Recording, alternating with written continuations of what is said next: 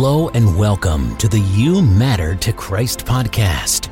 Many of our listeners and guests call this podcast an experience because throughout the variety of extraordinary people we have on the show, you'll hear stories of overcoming trauma, hitting record breaking business goals, people forgiving the unforgivable, and yes, even miracles that will shock and inspire you. On this show, you'll hear from professional athletes, entrepreneurs, and everyday people from all walks of life. Discover the profound truth that regardless of your background or circumstances, you matter deeply to the creator of the universe. You were made for a purpose, and you matter to Christ. Get ready for inspiring stories personal testimonies, and uplifting messages that remind us of the unchanging love and grace available to all. And remember this you matter to Christ.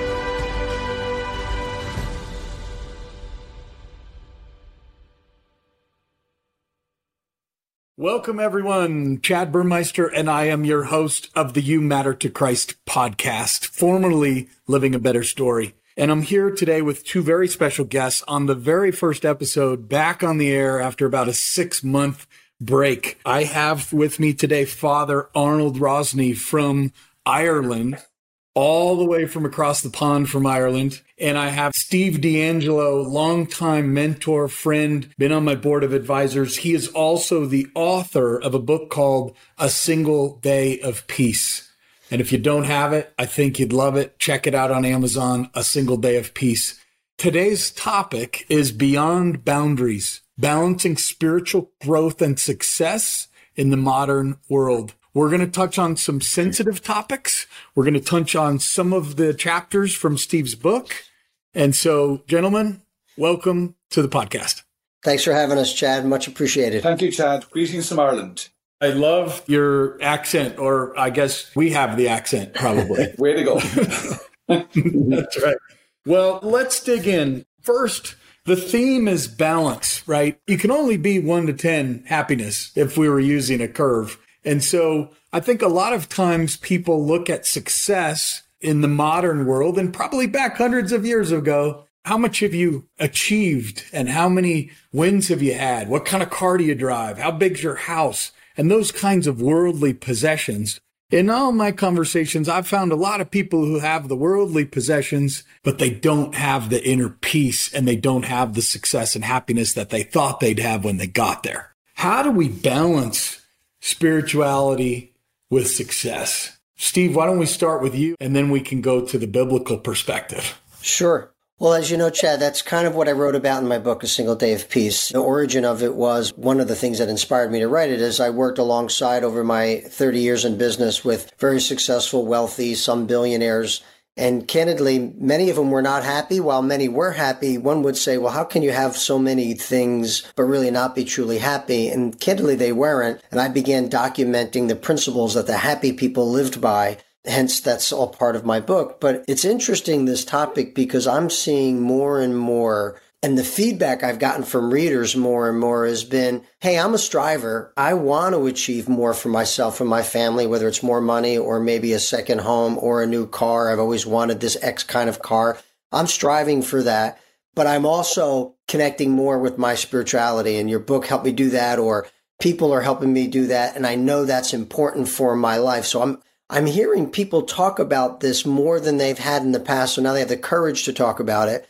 And I believe, and I, I, certainly would love to hear Father's perspective, I believe that there is the ability to do both, right? There is the ability that, hey, you have to achieve certain things in order to be successful in business, but you also can balance it with doing the right things with others and being spiritual and connecting with your own spirit inside so you do have that true happiness. So I think you can achieve both. It's important to me and in my life. I always say, I agree, I'm a capitalist. So it's important for me to have both. I'd love Father's perspective on it. I think from the perspective of the balance in life generally, it strikes me is the whole sense of the Bible offers a balanced way of life, but it also offers a message of hope. I think primarily what it brings that fundamentally it's Christ as the risen one. straight off the bat. There's no negotiating there. But it's a Christ who is love, a Christ who is compassion, kind, and so on. But in terms of the balance in relation to the scripture narrative, we could be here forever discussing this. But what strikes me is the whole sense of what is my life? What's the meaning of my life? Who am I? How do I act? And is that in accordance with what I truly believe? I'm lucky I'm in a very busy parish of about 11,000 parishioners. And it's becoming increasingly more international with so many coming in, different faith traditions, different cultures, and so on, which is a real blessing. I often feel. So there's a sense of balance coming in there where it's three quarters, 75% are predominantly Catholic, but there's 25% now bringing a new sense of belief and worship and faith, if you like, that we're now embracing. And we call them the new Irish because they're hmm. bringing their gifts and their talents to us. But I was speaking about the meaning of life and the whole sense of Christ being love. And I think Christ in his own story, through the miracles, through the stories, through the healings, he brought, I think, on the one hand, a sense of hope and life to those he looked after. For example, the cure of the blind Bartimaeus in the Gospel of John is a story of a person who goes from being blind to being able to see again. But there's also another current of his faith was blind and now he can see with the eyes of faith. So there's a duality there. Linked up as well is the whole sense of those who are watching, the witnesses, the hearers, how do they feel? How do they come to terms with this? A balanced approach. Well, for some, they went extremes. The Sadducees, the Pharisees, all they wanted to do, they saw him as a threat. Whereas the poor, the vulnerable, they spoke of, and it's lovely line in the Gospels, this is teaching that is new and with authority behind it. Now, not an authority from the corporate capitalist perspective. It was authority of compassion, of love, of kindness. So I think the balance is a difficult one to call in particular. I don't think any of us ever get it fully. But I think when we strive for it, it's amazing mm. what it can do to change our lives. What you brought up there about love and caring, it's interesting. I have seen that in great leaders where no nonsense, no free lunch. They'll hold you accountable. If you don't perform, you're going to have an issue. And that's the business world, right? The game is to win and you have to define what winning is. But I have seen those same leaders truly care about people, want to help them prosper, want to help them grow, and they give that kind of, I'll use the word love and that caring about the individual while they're holding them accountable. And those are the kind of people you love working for because they help you grow, but you know deep down they really do care about you more than just the number that you have to produce. I think so. And there's a lovely line as uh, treat others as you would like them to treat you. And I think, you know, I was reading up a little bit about the whole spirituality in the workplace, and it was come from different aspects and realities. It boils down to respect and dignity for the person. And it just strikes me like if I'm working in a company, how can I be fulfilled if I'm being treated horribly or disrespectfully? There is no energy within me to be part of this team. There is no I in team. And mm-hmm. I suppose from my own world and my own ministry, sometimes I have to suspend the idea of being a manager to being pastor. There's a fine mm-hmm. balance because on the one hand, people appreciate you for it. On the other hand, some may take advantage of that. So it takes wisdom, I think, in between all that. I'm reading a book and I've just met a new friend about three weeks ago. His name's Darren Gray and he formerly ran All Pro Dad, which is sports thing that's been around for 15 years, founded by Tony Dungy, great Christian leader. And part of the book talks about the Indianapolis Colts, and there's one player, he was coming out of the tunnel for the Super Bowl, and his dad came running down and said, Son, son. And the son goes, Dad, not now. And then ran out onto the field. And he stopped about 30 yards down, turned around, and ran back to see his father. And the dad goes, Dad, Dad. And the dad was already three quarters of the way up the stadium.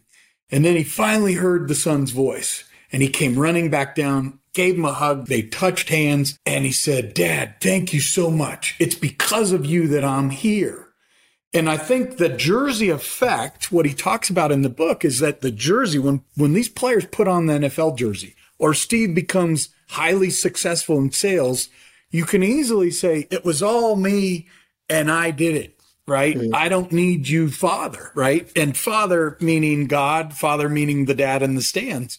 And that flip of that moment, he remembered and realized, holy cow, all these years that led me to the NFL to make this $10 million Super Bowl check. It's all for naught if I don't seek first the kingdom. So the point of view that I would add to this conversation is seek first the kingdom. What does that mean? Second is business. And that's really my second half of life post 50 is all about seek first the kingdom. And then the business stuff lines up behind that. And to your point, Steve, there's a CEO I work with. I was at the Indy 500 recently and I went up to him with my wife there with me. And I said, you know what? I can't say this lightly to any other people, like anyone in my family, I'd take a bullet for. And I said, Devin, I would take a bullet for you.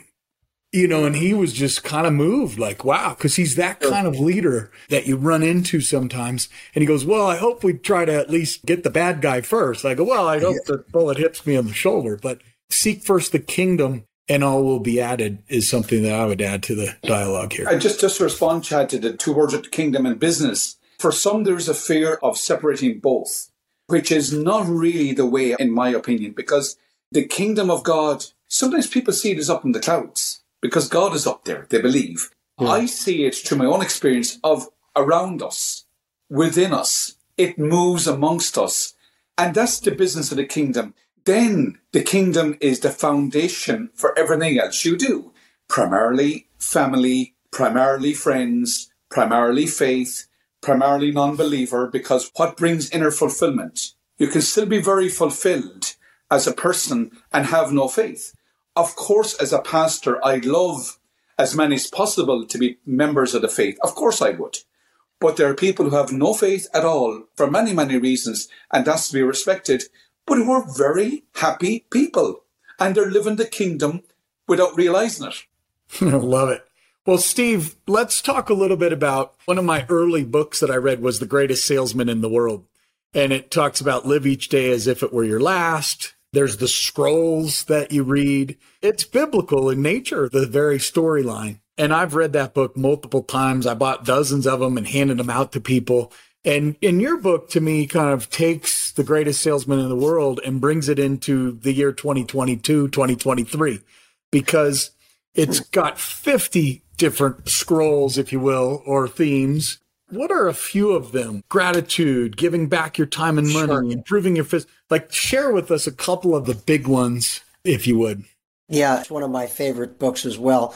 As a matter of fact, if I remember correctly, when we first met and you became one of my sales guys, I think I recommended that book to you way back when. Still recommend it to so many people. I just recommended it to my daughter. I know my son has read it, recommended it to my daughter recently. And I to admit, when I thought about writing the book, I didn't want it to be an instruction manual. I wanted it to be a fictitious story that would be compelling, maybe controversial, embrace the reader. And I remember what Og Mandino did with The Greatest Salesman in the World. So I used that idea idea. So he certainly does uh, deserve some credit from the creative sense on my side where I, how I created this. But some of the principles that I think I'd like to talk about as it pertains to this dialogue, spirituality, one of the principles that I certainly did see is the great leaders and the great successful people that were happy did have a degree of spirituality in them.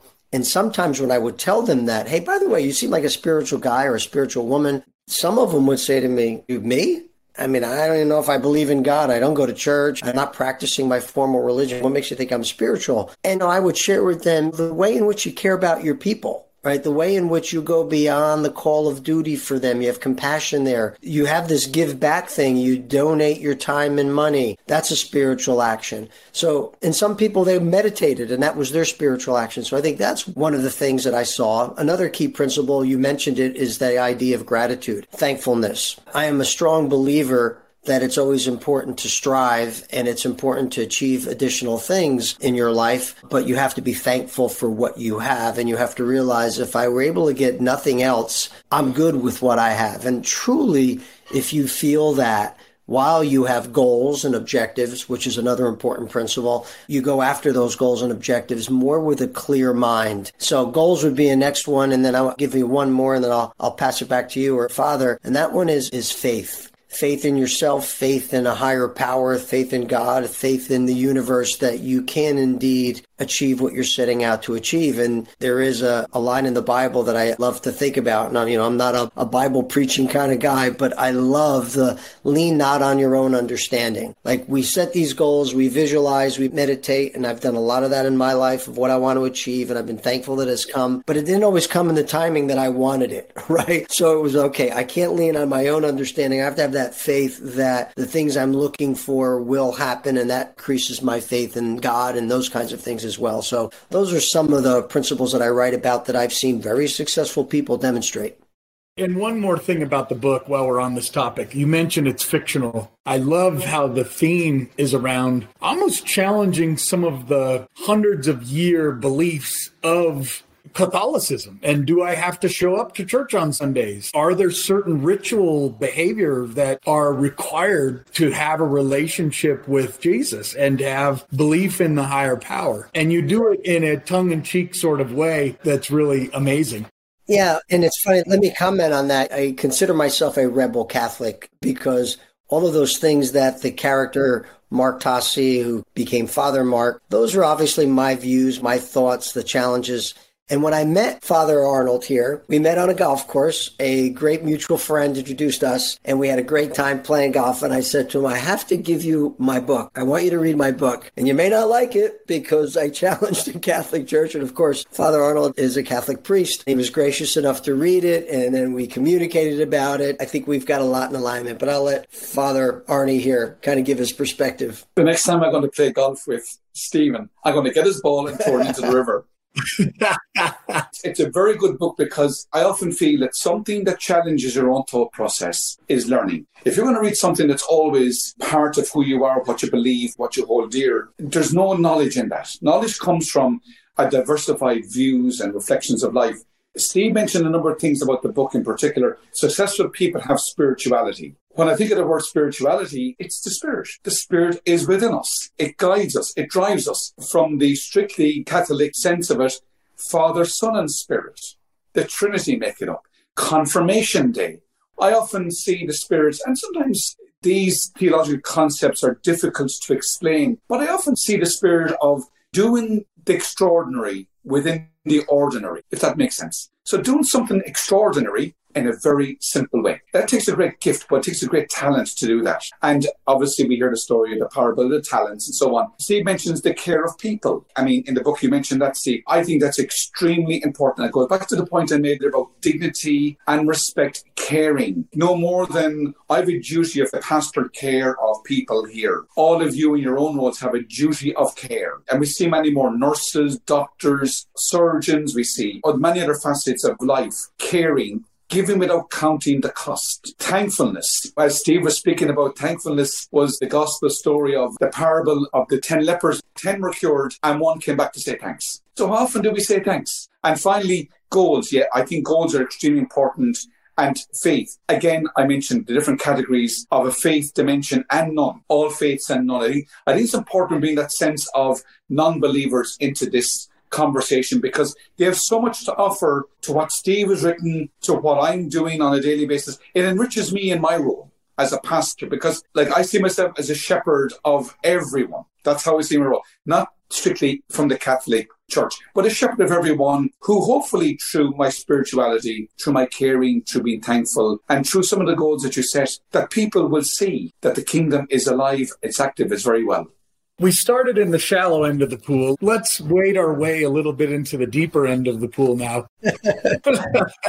I'd like to pivot the conversation to a topic that's really, I think, global, but certainly a U.S. topic, and that is diversity, equity, and inclusion topic. I've heard this topic come up at multiple events that I've been at, and the visual that comes up time and time again is three people at a baseball stadium and there's a wall. And if you were not tall enough to see over the wall, you wouldn't be able to see the baseball game. They show the shortest person has two boxes underneath them, the middle person has one box, and then the tallest person, the basketball player, gets to look over and have a great view of the field. And so on the surface, makes great sense to me because why wouldn't we give the person that's not as, you know, that's vertically challenged, why would we not give them two boxes to be able to see over? I think a lot of people are using that visual and analogy to apply it to situations that may not be as relevant as the one we just talked about. For example, that same four foot five housewife that's 58 years old, I don't know if they'd be a great basketball player in the NBA. And so there would be a mismatch of skills. So it's like, well, hey, we use DEI practices around here. Of course, we want Gertrude, the 58 year old stay at home mom, to play against LeBron. It's not going to work so well. So, how do you balance where our culture is doing the right thing, saying, hey, we should have more inclusion, we should have more diversity, with is there a mismatch of skills? Because God made all of the snowflakes in the world, there's never been one that's been the same. And so he made us all with certain strengths and therefore non strengths. And so, how do we figure out this whole DEI thing and, and how does it play with the Bible? Let me give it from the business side and I'll pass it to Father Arnie. My first comment on it is I think the whole idea of diversity and inclusion has brought us to a better place because I think I'll say in the old days, you had to be a certain frame of a person. It may be race, it may be experience, it may be school, I don't know, for you to get in the in crowd of a certain kind of career. I think that we've learned over the years is diversity is really important because it gives new perspectives and that helps you be more successful. So I think there is a place for it. I'm a supporter of it. The part that for me in the business world feels like it's gone over the edge is that we tend to lose the idea that there's no free lunch, right? I think the, I'll say this, the younger generation feels more of like, I deserve to get it, entitlement, right? No, you've got to go perform. If you don't perform, just like your favorite baseball team, if you're a Yankee fan, are you happy that they're losing, that they've had certain kind of players? Okay, no, you're not happy about. Well, in business, you're going to be held accountable, and it doesn't matter size, shape, sex, race. You're going to be held accountable. The other part that I struggle with, and I would love the perspective of Father Arnie's on this one, is more and more organizations seem to be reducing the qualifications of an individual to have more inclusion. I just heard New York police, for example. They're dropping the standards so more people can join the police. And I've heard this in various other things, and I'm scratching my head saying, wait a minute, if I were to get on a plane and fly somewhere and I heard that, well, you know, to have more people included, reduce the qualifications of pilots, do I want to get on that plane? but sometimes it feels like we're going a little too far and we're looking for free lunches, and that's not my personal belief. So I guess I'm giving both sides. I'm a supporter of it, but I think we've got to go back to the fundamentals of happiness and success is you got to go achieve things. You got to pay the price to be successful. But let me hear Father Arnie's perspective. When Chad mentioned diversity and inclusion, I said, wow, oh my God, that is a huge air balloon, guys, hot air balloon. This is a huge narrative here. Um, I just put down some words and some pointers. I put down inclusion and the opposite is exclusion. So you're part of it. If you're in, you're excluded if you're not. You raised that wonderful story, Chad, about the lady who's four foot five and she's never going to make a basketball player in the NBA and so on. But it struck me she could make a very good analyst for the team. So she said she may not be able to jump up and hit that basketball, but she can sit beside the manager and say, well, by the way, Chad is after performing 80% of his capacity. Oh, wow, I didn't know that. So this four foot five housewife is doing a brilliant job. That's just a response uh, to that. Um, if you're talking about diversity and inclusion, I put down the apostles. Um, Peter, he couldn't be any different to Thomas. Thomas couldn't be any different to James, Andrew. In one of the stories was around, um, I think it might been James and his brother John. They were looking for special places in heaven, and the other 10 heard of this and they were indignant. They got angry, and Jesus said, No, they're not gifts for me to give. But the important thing is, as I mentioned earlier, is to serve and not to be served. I think, lads, it goes without saying that Pope Francis I think it's a papacy of diversity and inclusion. I think he's done more as Pope in 10 years. Absolutely, we've had brilliant popes down the centuries, but this particular Pope, I think, is a Pope for the modern world. And I think the modern world is very much a world of inclusion, that young people are now going to college and going through high school and going through elementary school, very much aware of the diversity that is there. Unlike my day, it wasn't just there. I put down words like clone culture as well. Is that what we want? That everyone is brilliant at everything? I think that happened during the Nazi regime. They wanted a perfect race. Look where that got us. Um, other things like fundamentals. I agree wholeheartedly. We need some fundamentals. We need the fundamentals of respect, dignity. You need to be able to be a qualified pilot to fly that plane. Of mm. course, I would not get on as much as I love X, but if they're not qualified, in my view, they can't. I think that's out of respect and dignity for them. They know themselves. I'm not qualified. I'm not a qualified doctor. I'm not a qualified dentist, and so on. So they're just broad brushes. But I think just to conclude this particular category of our conversation, people see inclusion. They recognize it a mile away.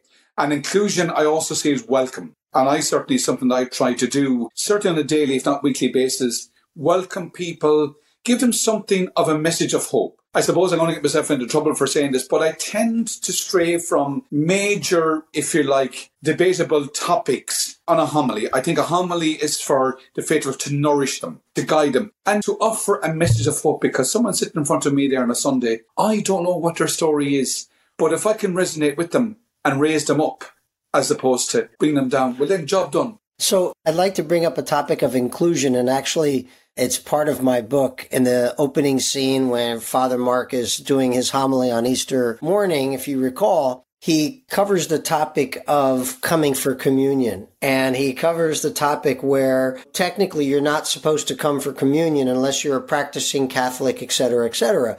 But he invites everyone to come. Because if it really is the body of Christ, wouldn't we want everyone to have that wonderful spirit inside them? So in his view, it was, you know what? Everyone's welcome. So maybe that's one of my examples of inclusion. And I'm sure we could go down the path of a conversation on that one or women becoming priests. That's another topic of inclusion, right? The particular one in question, I'm faced with that reality every day. And sometimes there's some wonderful people. Some people are very, very true to the teachings in, if I dare I say, a very strict sense. And I respect that and I embrace that. The other side of the coin is the very much broader minded approach.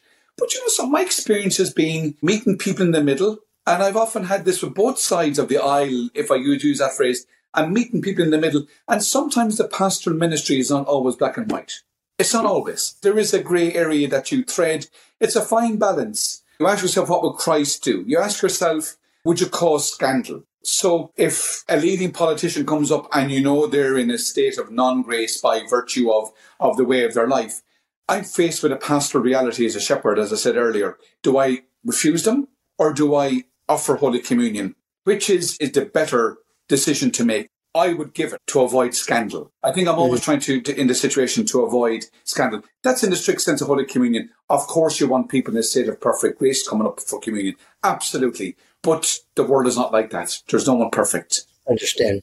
Well, and I think what you guys have just touched on is the exact theme of You Matter to Christ, because when you have an audience of one and you're not trying to please the world and God sees you for exactly who you are, you're perfect. He made you with his image in mind. And so if we can, I think the world tends to want to build a left and a right and a this group versus a that group. And if we can look at it, and Steve, this goes back to your software idea years ago of tablets, I think you called it, where it's, hey, we've got this big software application. Let's build plugins to the software code so that every individual company can have a custom fit solution. And to me, that's the same thing with as related to people. So we're putting on an event at the Museum of the Bible on September the 7th, and it's called the Pro Player Prayer Project. It's one of the same people who created He Gets Us, the commercial that's on the Super Bowl. And we talked as a strategy session for the last two, three weeks in a row. And the question came up Hey, there's this person that's could bring a huge audience but they're extremely tied to one of the sides of the conversation. Maybe not a great idea to bring someone in that's politically charged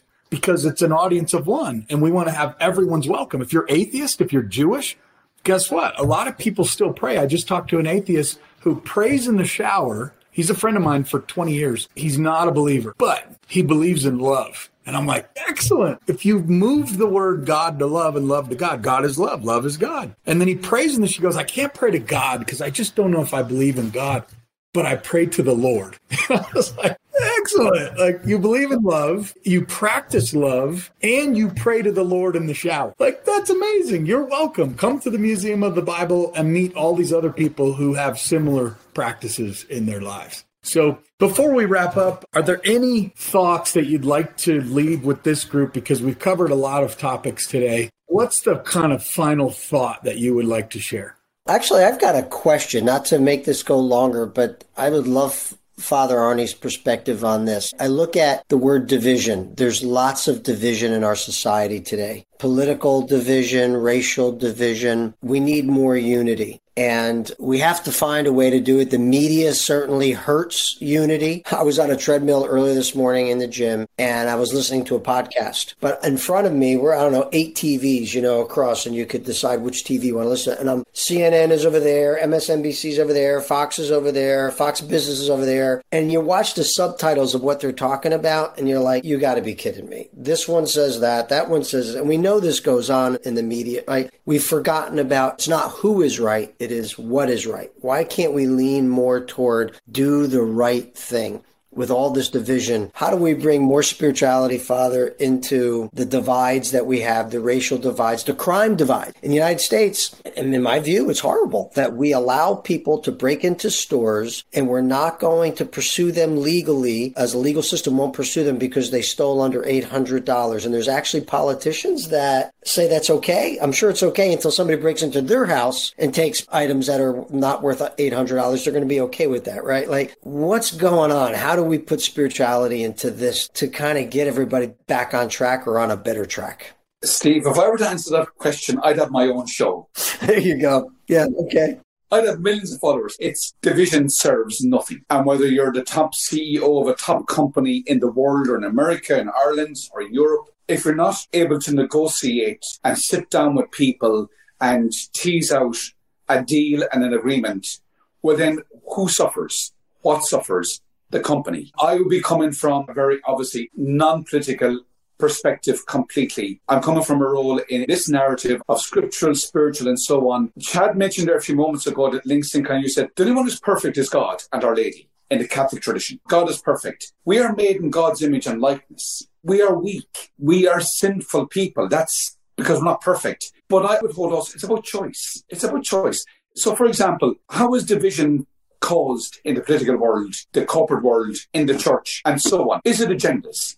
Is it perspectives? Is it egos? I don't know. But on a broader scale, to conclude from my perspective, would be division serves nothing. There's a balance to be got. And I think the decisions that are made, no matter what sphere of life we're in, that would always have that sense of respect and care for another. Not always easy, but well worth a challenge. Awesome. Thank you. Yeah, that's great. Well, and I think this, I also run a podcast called AI for Sales, and we talk about artificial intelligence. And one of my biggest concerns going into that is we need to create a new position called the Chief Ethics Officer. Just like the CIO was born 25, 30 years ago, now heading into this new world where AI gets to function and probably start to make some decisions for companies who gets to control the underwriting algorithm. And so that's an interesting topic that I think plays with all of this. So big things ahead. If people want to get a hold of your book, Steve, and reach you, what would be the best way to find you?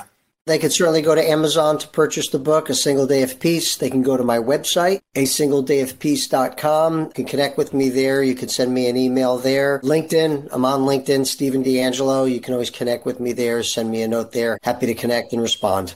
Father Arnie, if people want to play a round of golf with you in your next visit to the United States, where would they reach you? Can I just start with Augusta and maybe Bethpage and Pebble Beach and Merion and Pine Valley? I'm open to all offers. And I'm your caddy. If you get invited to any or all of them, I am your caddy. I'm coming. Way to go. I love it. Well, it's been a real pleasure talking with you both today. Thank you for being the first show of the You Matter to Christ podcast today, because remember, you matter and you matter to Christ. So thanks for being here, everyone. Thanks for listening. And we'll catch you on the next episode of You Matter to Christ. Thanks, Chad. Thanks, Chad.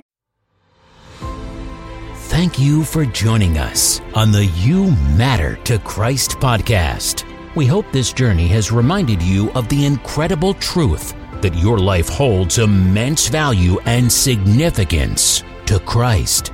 As you go about your day, may you carry the assurance that no matter what you face, you are deeply cherished and loved. Remember, you matter to Christ. If you enjoyed this podcast, be sure to subscribe and share it with others who may benefit from this message.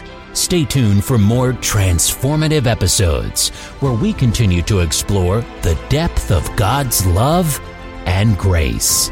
Until next time, remember that you are not alone. Christ's love is with you, guiding and strengthening you every step of the way. May your life be filled with hope, purpose, and the knowledge that you matter to Christ.